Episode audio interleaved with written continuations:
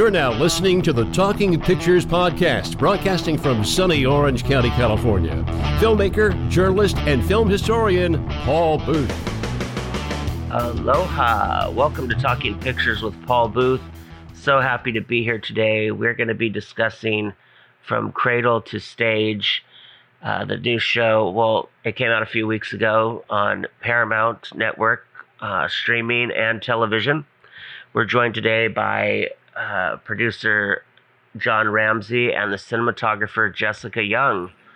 Aloha, both of you guys. Welcome to the show. Hello. Thank you. Excellent. We are uh, for for any of you uh, listeners that uh, checked out that listened to what drives us. That was the other thing that came out recently. Uh, John and Jessica were a part of that as well. Uh, you guys can check that out on Coda Collection. This is again available on Paramount Network. But we'll jump right into uh, my first question is for Jessica. As I went through your filmography, I noticed you'd done uh, a lot of music stuff, a lot of sports stuff.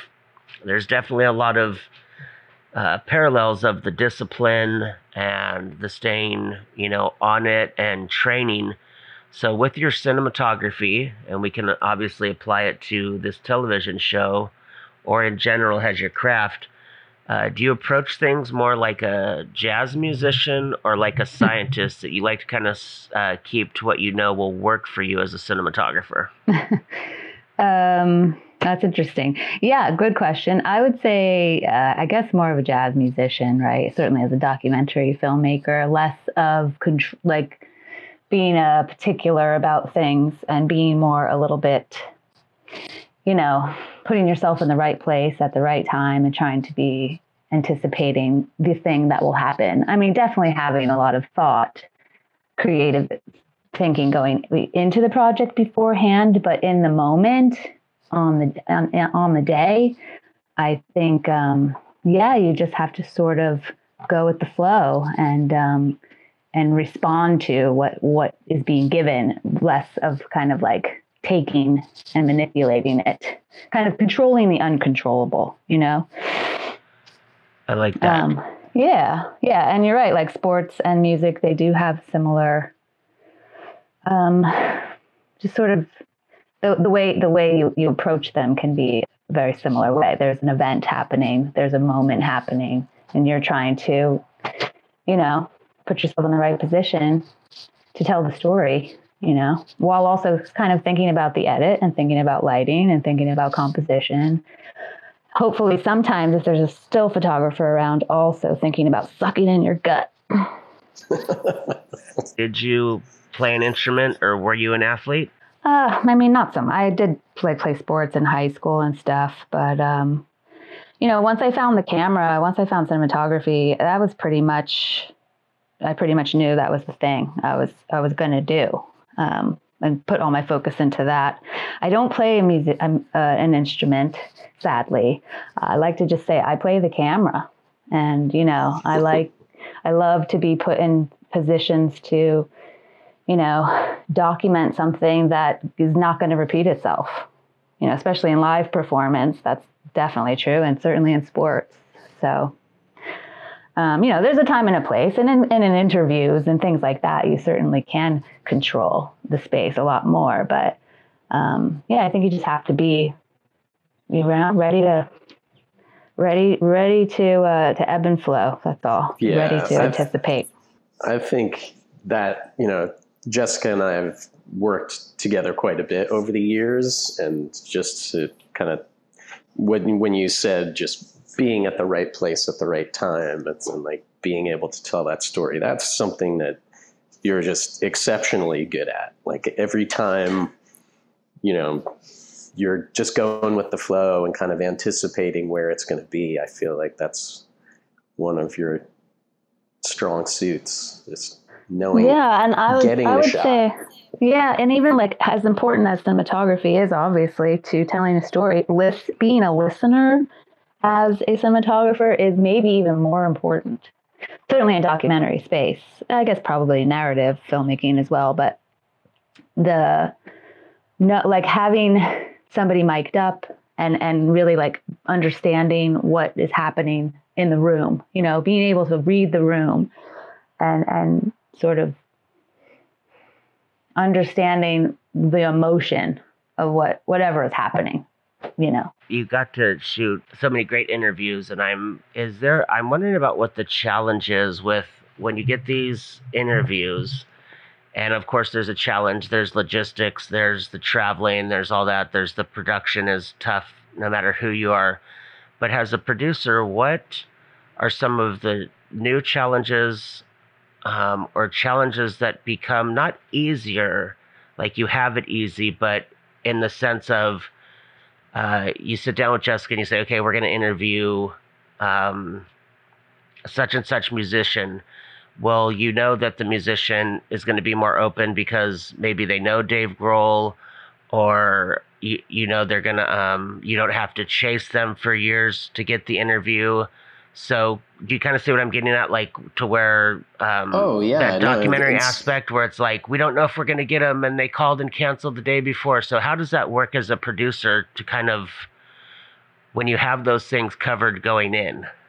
Yeah, I mean that that's one of the many privileges of working with somebody like Dave is that he has access to everybody and for the most part everybody loves him, you know? So getting access to those people, getting interviews set up, I mean it's not a breeze, but you just you don't have those barriers to entry like normal people, you know, normal producers would run into because half the time Dave has that person's number in his phone and he'll text them directly and try to get things moving to set up these interviews. I mean, you know, at this point, Jessica and I have, you know, worked with Dave, you know, God, it's over a hundred I'm, interviews going, I'm, at this I'm point. saying 100, at least Yeah. 100, right, at John? Least a, Like- yeah, at least a hundred times now. And Mhm. you know, every time he just he comes to it with the same sort of enthusiasm that fans would. But he can also talk to these fellow musicians as an equal, and there's a different kind of understanding between them. So you just get different answers than if I, as a producer, were sitting down and asking those questions. do you have kind of like a process with uh, Dave Grohl where is he just writing all the questions out as a journalist, or do you guys kind of get to spend time and maybe there's like more extended cuts of interviews, or how does how does that process work? we do a lot of prep and you know a lot of research and you know provide that to Dave just so he knows the particulars. But he really really likes to keep things unstructured and casual and conversational. He never has a notepad in front of him or a list of questions. It's all very much you know what who- whomever he's interviewing whatever they're kind of vibing on and whatever you know they start to get excited about talking about you know he he doesn't really try to lead the conversation too much Yeah, it's Wow. he's, it's almost like his curiosity is leading. His Mm. personal curiosity about other musicians is like leading his whole conversation, and then it just it just goes like a performance. You know, there's really no structure. I mean, sometimes he'll he'll maybe do some research about a, an artist he doesn't he's not personally familiar with, like, but that's like hitting a Wikipedia page and just getting the basics, you know. And then you know they just start talking, and it's, it's just a conversation, really. Now, how how does that work as a cinematographer? That as much as you are going jazz like that, uh, I mean, you do need to know where lights are going to go and how long it's going to take to set up a shot. Or when we're just talking about interviews before we get into when you've like filmed the moms at the forum or you've filmed at the Virginia Beach Festival. Uh, it's it's very great that there's that open space, but for the practicality of a cinematographer, uh, how does that work? That maybe that there's not necessarily questions, or that there is kind of that going with uh, too much of a flow. Like, Yeah, no, I mean, really, the only time you have control over the situation is in a sit down interview. And for those, you know, we often plan an hour and a half, two hours of load time and prep and setup. And, you know, Dave will arrive an hour before the talent that we're interviewing and, you know, we'll sit down and start talking. That's sort of like one thing. But I guess when it's a little more sort of like just verite, um, all you can do is anticipate and, and kind of encourage a conversation to happen like, hey, over here in the kitchen, or, oh, it looks kind of nice down here, down that we could go down this hallway and then be in this this little patio area or something. Like that's the, really the best you can do to anticipate and just encourage like that flow to happen. But for the most part, you're just reacting, you know. And if it's a camera situation, you're you're kind of silently communicating with your other operator and knowing kind of what maybe lens they're on, and they know what you're on, so they can anticipate what frame size you you are framing up in relation to how you are spatially in in the space. Um, you know, that there's you really just have to like like go with the flow. I know I said that already. but, oh, no, no, you know, part of me. it is just responding to to the thing that that is happening in front of you and just like reacting and trying to jockey for position that is, you know frames something nicely or if the light falls just right you know also and thinking about what the other camera might be shooting too and trying to get its complement okay so so for you for you john this sounds i mean you guys like you're saying you have such a long-standing uh, relationship and you do have the obviously a shorthand. Uh, what is something not about jessica or anybody specific but uh, you've created this space of where things can go and and work in your advantage. Even with creating that space what are some other than the standard production movie god challenges is there a what would be like a specific challenge that would come to your mind on this show that as a producer where you really had to uh, really just go through your producer index in your brain and just be like, oh man, this is a challenge, and I really got to see how I'm going to figure this out. Is there something you could share with us? Yeah, I spent a lot of time, you know, trying to get the, you know, these subjects comfortable with the fact what we were coming to do it's one thing for a famous musician to be interviewed and you know they're comfortable being in front of cameras and asking questions but in the case of this show like we were asking to spend time with their mothers with their families with their brothers and sisters. And that was you know nobody said no but it was it took a bit of time to just like get people comfortable with well what exactly are you coming here to do? What are you asking? What are what do you want to see? Who do you want to talk to? So it was navigating a lot of that before we showed up with the crew just to you know get people comfortable with the, the, the amount of access because we were asking for a lot of access to these artists lives and everybody was really generous with their time but it it was a lot of uh, communication to get to those places. You're so so what I'm taking from it is you're saying there wasn't specifically before like other than standard manners like okay we're not going to go here so you might have come across something in an interview where it was like right. oh whoa whoa we weren't ready for that so let's let's skip that so that that leads me to the question of uh, how many other than to make it work for a time slot on television or streaming um, how many cuts uh, were there, or do you, do you just have just such a tight, cohesive relationship that you could kind of really just you kind of knew after maybe one or two cuts that you had what you wanted in the in the editing room, like for you no, as a producer?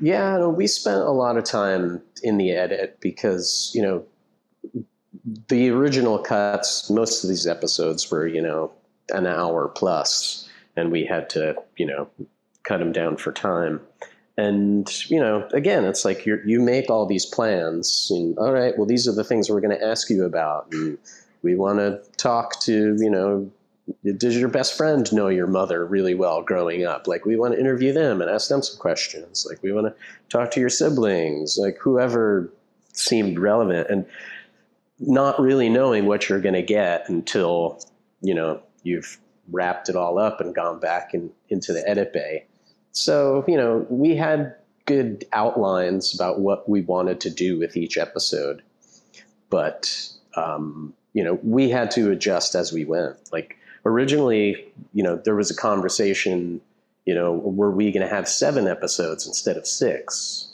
And at one point, we were going to do an episode just about Dave and his mother, Virginia.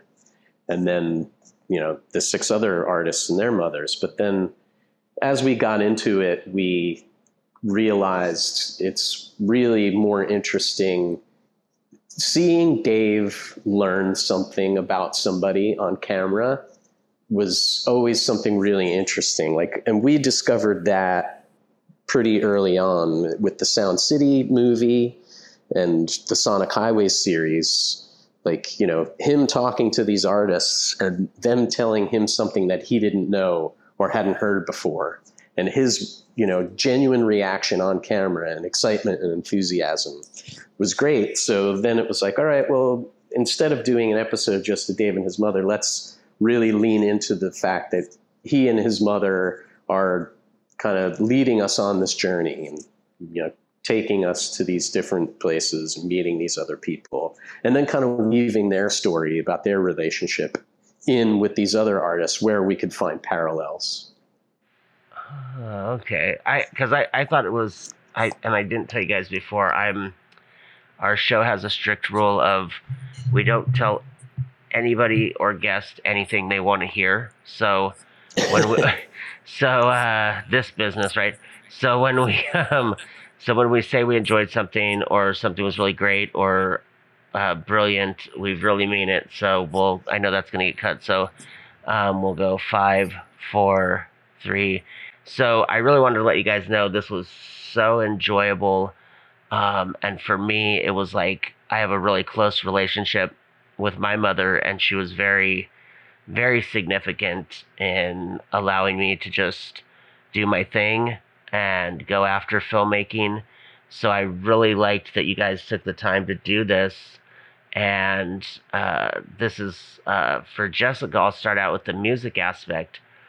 Um, I'm always interested in cinematographers that do music films because it's taking the sound medium and visualizing it. So, given the fact that we have uh, what I would consider uh, it's rock, Dan Reynolds, uh, and then we have rap, hip hop, R and B, all the various titles for Pharrell Williams, uh, Lambert country, um, and then uh, Carlile. I don't know if it would be considered folk or just what it is for uh, now.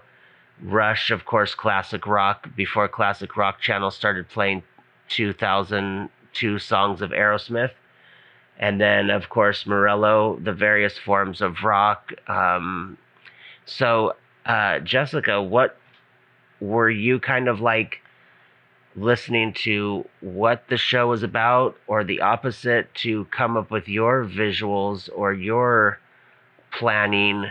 for uh, the artists musically? What were you listening to during set or any any given episode? I do, you know, I'm kind of like uh, living on that uh, in that space of being like the most spirited person. So I will get really into whatever the subject matter is that day. You know what I mean? Like we're we're we're interviewing um, Miranda Lambert and her mother. Like you know, we're to get into country. Then you know what I mean? Like it's just what the sort of order of the day is. I, I wasn't necessarily changing my my Spotify lists or anything like that. Really, just being inspired by the moment. You know, like if you're shooting a concert and Dan Reynolds is performing, you know, we're just looking for those those emotional moments and trying to make that connective tissue with what is happening live in the moment in the audience but also knowing like what the story is that you're there to capture that day so also getting the connective tissue to his mother in the stands or him and his mother backstage you know? Um, yeah i mean i yeah I, I wasn't exactly like um, listening to anything specific. More or less is more important just to listen when you like are or got somebody mic'd up in your ear or you know you're just in, you're presently in a music venue and there's a live performance happening just listening in the right. moment. Why why I also mean kind of like uh, i'm interested in if somebody the way they do yoga um, listens to Led Zeppelin on the day that they shoot. So John, but with that, the same kind of question goes to you, John. Do you have uh, do you go similar or opposite if you're if your producing duties for the day are is Pharrell Williams? Are you bumping Tupac or are you throwing on uh, something completely different to kind of enjoy that you're going to be in hip hop space uh, throughout the day and details and all that? Yeah, well, with somebody like Pharrell, you know, we had interviewed him once before for a previous project. So, you know, he's just such a cool, laid back, chill guy. And I was a big fan of NERD. So, yeah, of course, when you're on your way, just kind of, it's in the front of your mind, like, oh, I haven't listened to that band in a while. I'm going to listen to that a bunch. I mean, I'm a huge Rush fan, so that was an easy one and such a great honor to get to meet Geddy. And so, yeah, I, I definitely got way into the spirit of whoever we were like going to interview, just, you know, really trying to get myself, you know, steeped in their tunes. Yeah, I I also had been working with Brandi Carlile. Ironically, the same year we started this project, I had kind of just jumped in um, to a, a, documentary project that she was behind. So I had met her and kind of met her wife and her whole family and her band prior to jumping in on this project. So that was good to have like a familiar face. You know, I think when the camera crew shows up to your house or in this, you know, in this case, Brandi's like sort of ranch that she has. I don't know if you call it that compound. Um, she was really like, like it was like a nice, pleasant surprise to see a familiar face behind the camera, you know, which was was useful. Um, for me, meeting Tom Morello and his mom though was definitely like my um, just highlight as far as like rock god status. Yeah. For for you, John, as a producer, aside from the fact that we are either putting money together, overseeing uh, from working with your production manager standpoint, or maybe you didn't have one and you guys were all just doing the various flow. Uh, I'm really interested of how much traveling, logistics, and being in different places there was. I mean, how long, what course of time was this shot over? And also was, I think I saw one or two masks. So did this run into COVID or was this wrapped before or how did that work? No, we were done with principal photography before COVID. But I mean, this project for me started way back, like when Dave's mom, Virginia, was first had the idea to write this book. She reached out because she was going to do these interviews, and so she needed some help to get some audio recording equipment together because she wanted to tape these interviews for the book. So I helped her do that, and I would make little MP3 files of the interviews for her so she could listen to them while she was writing the chapters. So, I mean, that was, what was that, 2013, 2012? I can't remember exactly. It was quite a while back. And then, you know, uh, a lot of these places, you know, a lot of these, uh, you know, people we interviewed, like we do uh, multiple trips. Like I, God, we must have gone to Toronto four times to to film with Geddy and his family. Um, yeah, so it's just a lot of logistics, but uh, and that was also kind of sporadic. Like you know, we would catch Pharrell yeah. in L.A. and his mom and, and, for the interview, but then you know ended up out at Virginia Beach covering his um, something in the water concert yeah. series. So so like each one kind of had its own you know, necessary elements. I mean, I guess that leads into the same thing for you, Jessica. Is is it just a thrill, or is there some time uh, you're dealing with locations, and I'm assuming you don't get to do as many uh, tech scouts, really knowing where the light comes from or doesn't. Uh, you know, uh, you... Jess, Jessica's used to me throwing her into situations with little to no prep. oh, okay. Like, yeah. Well, crew, come to this place at this time. We'll, right. we'll, figure it out when we get there. we started with control, uh, I think, on Sound City, you know? We yeah. were basically one location. We thought very, very probably overthought how to light and set up each interview and an artistic, like creative music performance. same maybe with Sonic Highways. And then, you know, we just start doing it a while. And now it's almost just like, well, let's just go. Let's just show up. See what happens. We'll find it. We'll find it when we Yeah. get there, you know? I like that. That's a cool. Um, I think that's one of the most overlooked things is the just you'll find the moment, and and not having to think or look too much.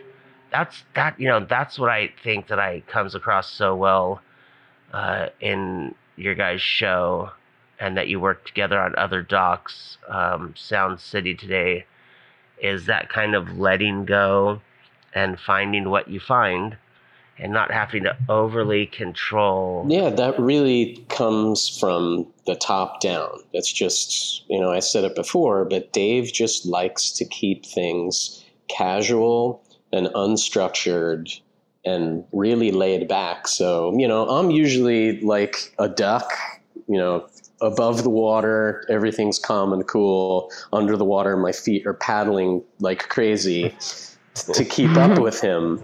But a lot of time and effort is spent to just make sure everything's casual and relaxed. And everybody in the crew has that same sort of mentality and everybody's just gets along and there's no bad attitudes. So that you know we can just kind of let it happen and you know like just says find the moment Yeah, we have this one little saying just roll with it. That's great.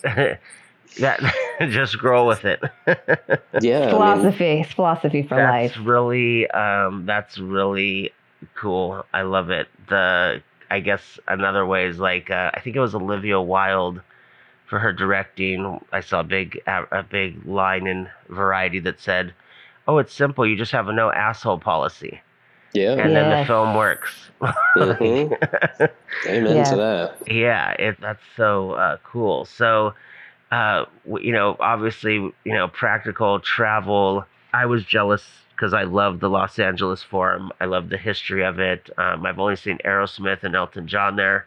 So for Jessica, what you're having to light and also deal with lighting within the concert light. How does that process go for a cinematographer? That's something that I'm always Oh. amazed by. Yeah, well, in this case, I mean, while I would love to uh, sort of construct and design a lighting show for a band someday, you know, they always come with lighting designers, and that is something that is already planned out before you get there. And if you're lucky, you can see some stuff during rehearsals and kind of get an idea of what it's going to look like, maybe from different positions.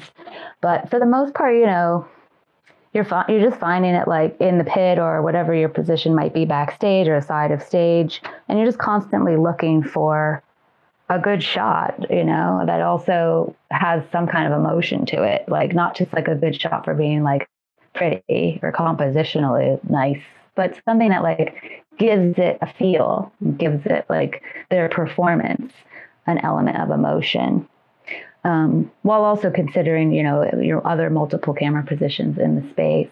And sometimes you can get you get to work with the lighting designer you know here and there uh, for specific parts or moments that you know might be happening like if they're going to bring someone out on stage there might be a cue for that you know stuff like that you might um, be prepared for. It but sometimes it just happens you know? Performance it's live performance. It's um it's out of your control. It's, it's, it's an organism in itself.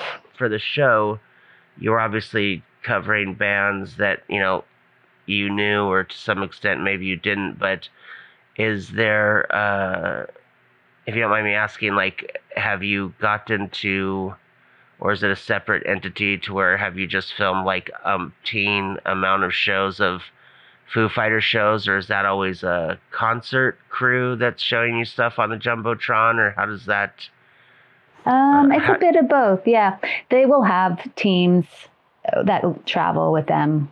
You know, that shoot the live show for the jumbotrons. You know, they kind of have that figured out as as their production. Um, if we show up, generally we're untethered and hopefully get a free free pass to be moving around to jockeying positions. You know, to what we think might be the best angle. Um, but yeah, it's like uh, we've shot I've shot a lot of Foo Fighters and I so I kind of know the songs very well. I also know like Dave's uh, rhythms of just performing into a microphone, how he delivers lines and uh, the way he moves. And I can definitely like anticipate those things after all of this time and repetitive repetitiveness. You know, I I know when Taylor's going to go nuts or you know, right, right, those sort of things. As a producer, if you guys were filming in an arena for one of the artists or an outdoor venue, uh, is is the production just completely side, or as a producer, are you also working with okay there's the production manager of the concert there's the people of the venue there's the yeah i'll i'll always try to reach out and talk to whatever production manager beforehand just to kind of reassure them like hey we've done this a bunch of times. We know how to stay out of your way. We're not coming as some crew that feels entitled to be on the stage, you know, doing whatever the hell we want. You know, we're just going to try to stay out of your way. This is what we're trying to get. Can you give us any guidance, like any suggestions, places to be, places to stay away from? You know, just general professional courtesy. Because it always shocks me how many productions don't behave themselves that way. yeah. bur- burning locations. Yeah. And, you know, we had great partners with Live Nation Productions on this show, and they have such, you know, huge relationships with a lot of these venues. So it was great to be able to, you know, just be put right to the front of the line, so to speak, with like, hey, we want to come to this venue and we want to shoot. What do we have to do to get this cleared with the with the venue and then speaking with the artist and making sure we're not stepping all over their toes. I really think it's cool, and you guys have mentioned the curiosity, and actually, uh, in the panel for what drives us, they mentioned it of you guys are all just such pure fans, and I felt like, again, not that you guys are children, but I felt like it's a, a bunch of kids, like you see it in uh, Dave Grohl's interviewing style uh, letting the kid out in the nice way.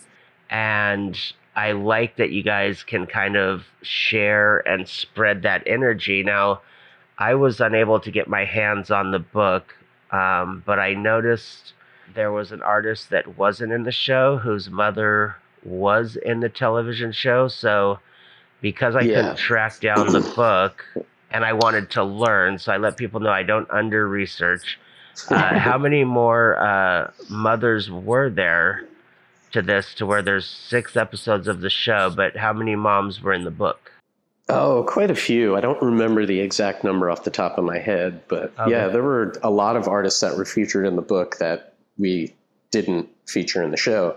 And there are some artists in the show that were not in the book. oh really Yeah, Dan Reynolds was not in the book. oh wow And Brandi Carlile was not in the book.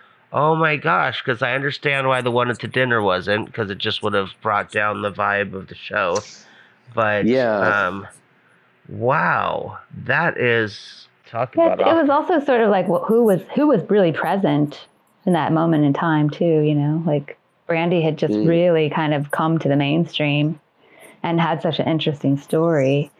I don't know what kind of research was happening behind the scenes. You know, a lot of things happened before I get there, but um, you know, I think her she was really timely. You know, Yeah, absolutely. Uh, Brandi Carlile, uh, you know, in a, in a previous series that we did for HBO, Jess and I worked on with Dave. Yeah, we did a, a whole episode in Seattle, and so you know, one of one of the associate producers on that show was familiar with Brandi, and we wanted to get Dave to interview her for that episode of that series, but it didn't come together.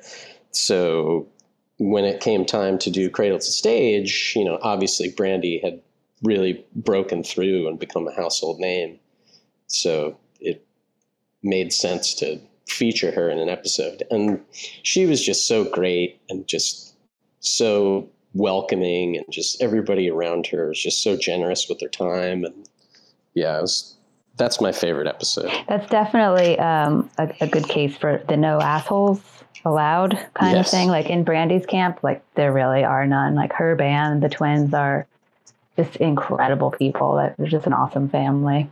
Yeah, Um, just everybody around her is so lovely. They're just really welcoming and, and. And I will say they were also, you know, really excited to have Dave Grohl come over and have dinner and like hang out, you know, like they were fans too. Like they are they grew they are from the Seattle area, so that Oh, right. The, that okay, whole- the- I was gonna say the Washington one because it wasn't the. I think it was the Texas town where it was like somebody saw Dave Grohl and Yeah, it's Lindale, Texas. yeah, the, um, Right. The I I'm I have a a friend that always shares stories with me because he's he used to manage a uh, just as known in in the business and like Dave Grohl and he just has shared just the weirdest stories where they're it's and you guys experience it but I love seeing that where it's just we all know people are people but the way it can just be like I saw such and such getting a hot dog and and I'm from Hawaii, so I would just be like, "Oh my gosh!" So they were hungry, like so. so it's really like it's really cool to hear that that does, and it must be nice to make someone's day. But then when you really break it down, it's just like, wow. Um, so we have some uh, questions that, um, and so again for this book from cradle to stage, and I just love Dave Grohl's mom is just so cool. It really reminds me of and also Tom Morello's mother. Um, what what a great pleasure you guys had to uh, work with them, and that'll that'll that'll lead me into John. D- did you have an interview uh, that you were not? It's not your favorite, but that you were the most excited about. The way Jessica had mentioned Tom Morello. Yeah, I mean, God, there are so many just pinch me moments working on these projects because you're just meeting, you know, just people that you've idolized your whole life.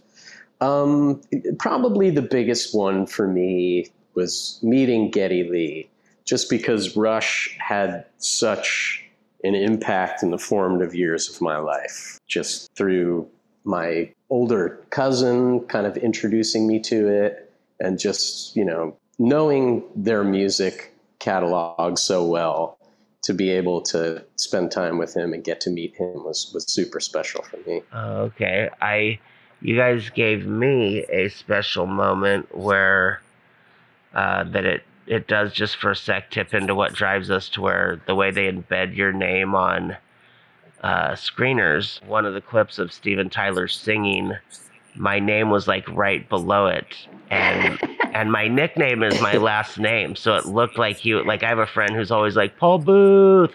And so it looked like Steven Tyler was saying Booth, and I just laughed. I was like, I was like, oh my god, this is the kid that they're talking about. This is the, this is exactly what they're getting at. Like, it's so pointless that there's just like a I've paused my computer, and um, but yeah. So I love that you guys have that, and like you're giving it to people, and you're giving it to millions of people. That's what I dig is that you guys are sharing this um, with the world. Uh, so John has a music fan and just appreciator. Uh, what would be if you had like five albums that uh, you know you're you're living in your van, the van catches fire, and these are the five oh albums you're no. grabbing. wow okay okay um, Not fair. yeah Not that's- fair. those are tough questions um, i'd say kiss rock and roll over is on that list for sure probably the first guns n' roses record appetite for destruction i love that one still pretty much i can't you can't make pick an acdc record so all of them have to be on that list uh, Yeah.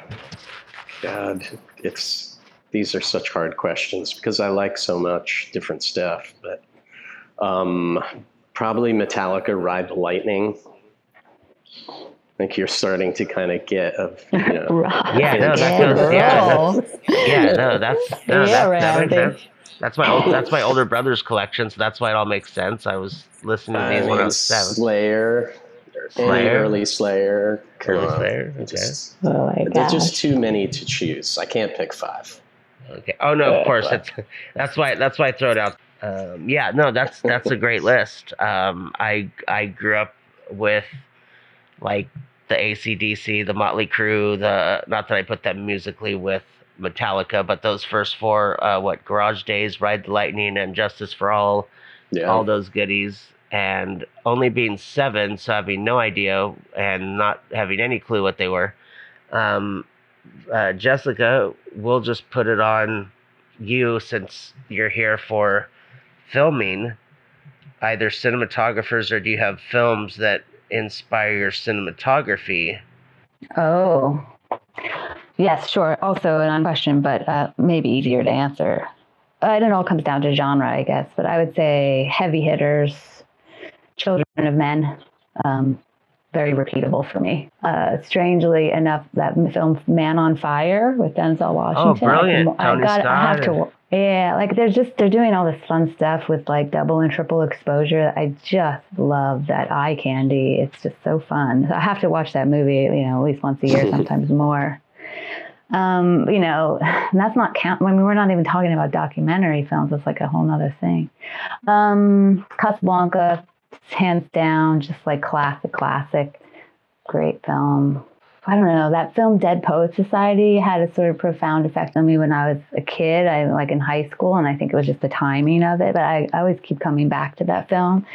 Um, and maybe I would add The Big Chill. It's a real eclectic mix wow, there. that's I was gonna say Big Chill, Dead Poet Society. Um, that's Children very, of Children of Men though has got to be Children- just such a like it's just a fabulous piece of filmmaking Wow. all around. Peter we're Oh, man. Alfonso Cuarón. That's definitely a, um, great. Australia and Mexico in the mix on that one. That's uh, that's no, that's awesome. Like uh, I'm. Everything for me was just because older brother. So like, I mean, I saw Risky Business when it was new to VHS, and I, I told my older brother, I'm like, I was five when that came to VHS. Like, what were you doing showing me that?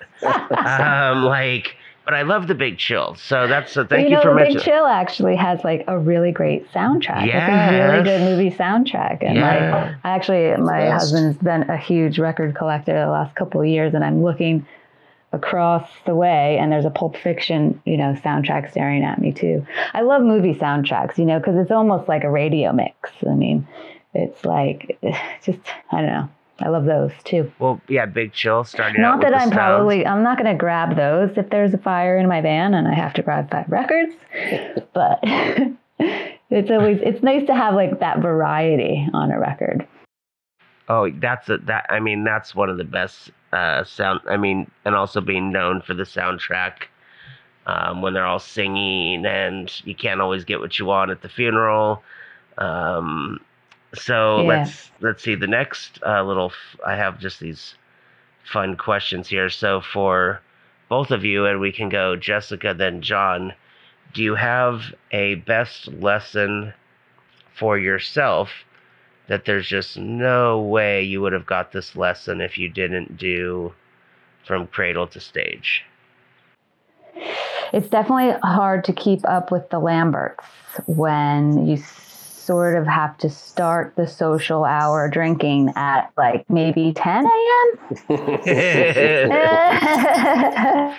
Wow. um, you know, right after coffee. I mean, not to say that I was partaking, but those on camera were like, you know, keeping it loose.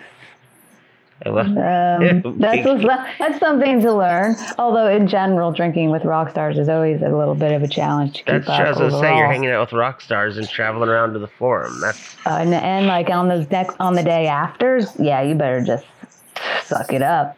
You got a hangover. You just keep working. You gotta, gotta work through it. Work Gotta through work the through it. pain. You're not able to. You're not allowed to sleep in. You know. I love it. I love it. The best lesson uh, to beware of drinking with the Lamberts. I said that you didn't. Okay. Um, um, so uh, for for you, John, Huh. I don't know. The lesson I learned, I feel like I continually relearn the same lesson on every project, which is just. I mean, I, I'm always assuming the absolute worst is going to happen. And it's saved my hide so many times. so, yeah, I'm always just prepared for everything to go up in smoke. And when it doesn't, then I'm pleasantly surprised. It's sort of the key to the happiness of my life. Yes, it is so hard to like razzle John Ramsay. he is like he described the duck floating very nice, calmly on the water, and underneath those feet are just go go going. Uh, he's probably paddling, thought of everything. Paddling. He's thought of everything that could go wrong, so it won't hopefully go wrong. You know. Um, but yeah, you can. If, I can't think of an exact example, but you could come to John and be like, "This shit's on fire," and you know he would. He'd be like calmly just say like nod and then go take care of it. yeah, well, that's. That, I mean, that's great. My bucket of water. that's no, that's great. I mean, that's a that that sounds like a wonderful thing to uh, go in with and to be able to um, draw from. Uh, so I think, let's see, I think that's pretty much. Um, I mean, I do have like 20 more questions, but I know we've we're coming up on our time. So, um, as always, we just want to thank you guys for doing what you're doing and whatever part of it that you guys are or are not. You don't have to answer.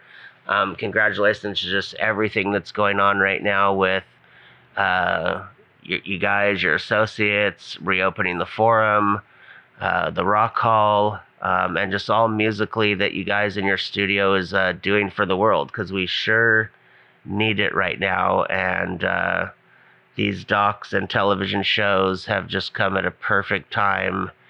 And so, just as a fan and a filmmaker and a podcast host, uh, I sincerely uh, thank you guys for uh, what you're doing and have done. And we wish you guys the best on whatever you got cooking next. Thanks so much. It was really Thank fun. You. Appreciate it. Yes. All right. Yes. Well, you guys have a good night. Take care and best wishes and safety to you and yours. Thanks so okay. much. Bye. All right. Aloha. Well, we want to thank Jessica Young and John Ramsay for coming on to discuss From Cradle to Stage. Check that out on Paramount Network, Paramount Streaming. You know our motto whether it's morning, afternoon, or evening, make sure and watch a good movie. Aloha. Thank you for listening to the Talking Pictures Podcast real conversation and movie induced inspiration.